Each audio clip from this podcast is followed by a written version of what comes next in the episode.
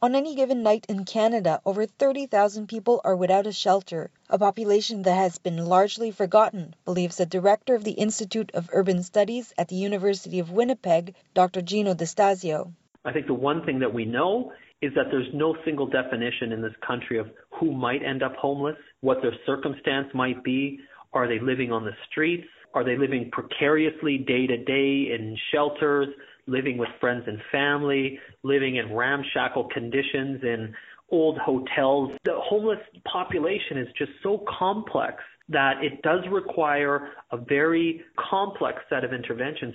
He believes that the rise of homelessness is a result of Canada's failure to address the broader social issues of poverty and inequity. He adds that even if it seems like a major undertaking, it is possible to end homelessness. Well, I think we end homelessness one person at a time, one day at a time, by building one house at a time. We need to provide better care, education, training, support, and we need to intervene much earlier to prevent people from going down that pathway. And we have all the tools that we need right now. We've got the health interventions, we've got the economic interventions, we've got social interventions, but we need now more revenue, more support financially from all three levels of government to invest in all four of those areas.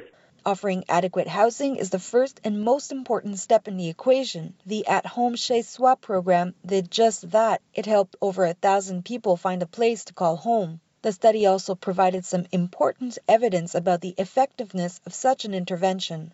That was really the first to demonstrate effectively that Housing First does end homelessness.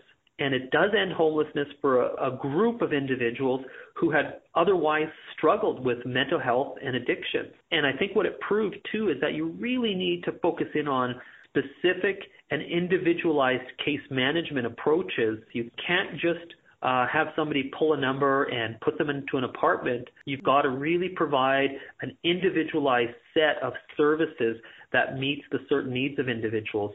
On average, providing housing along with a comprehensive individualized intervention plan costs between 30 and $50 per day per individual. The initial investment might seem steep, says Dr. Distasio, but ending homelessness has an economic imperative. For every person that we get off the streets, we can see savings to the system. So the more individuals that we can end homelessness for is the greater savings to both healthcare, to law enforcement, to social services.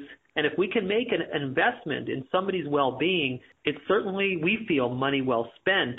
Some cities are being pressured into adopting bylaws that limit the use of public space for homeless people. But criminalizing homelessness is not the answer, adds Dr. Distasio.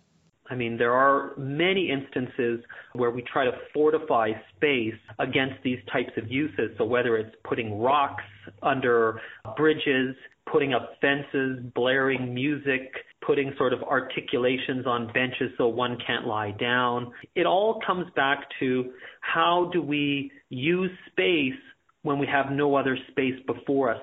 Toronto, for example, has wrestled with this. So how many times can you give an individual a ticket for whatever infraction when you know that they can't pay? Does it really make sense to waste our police efforts on giving tickets repeatedly to people that you know just can't pay a ticket? So, whose responsibility is it to deal with the issue of homelessness? One of the things that we really need to think more about is how, as a society, have we continued to criminalize poverty and criminalize homelessness. The responsibility, I think, rests with, with society. At a certain point, we have to come together to find meaningful solutions.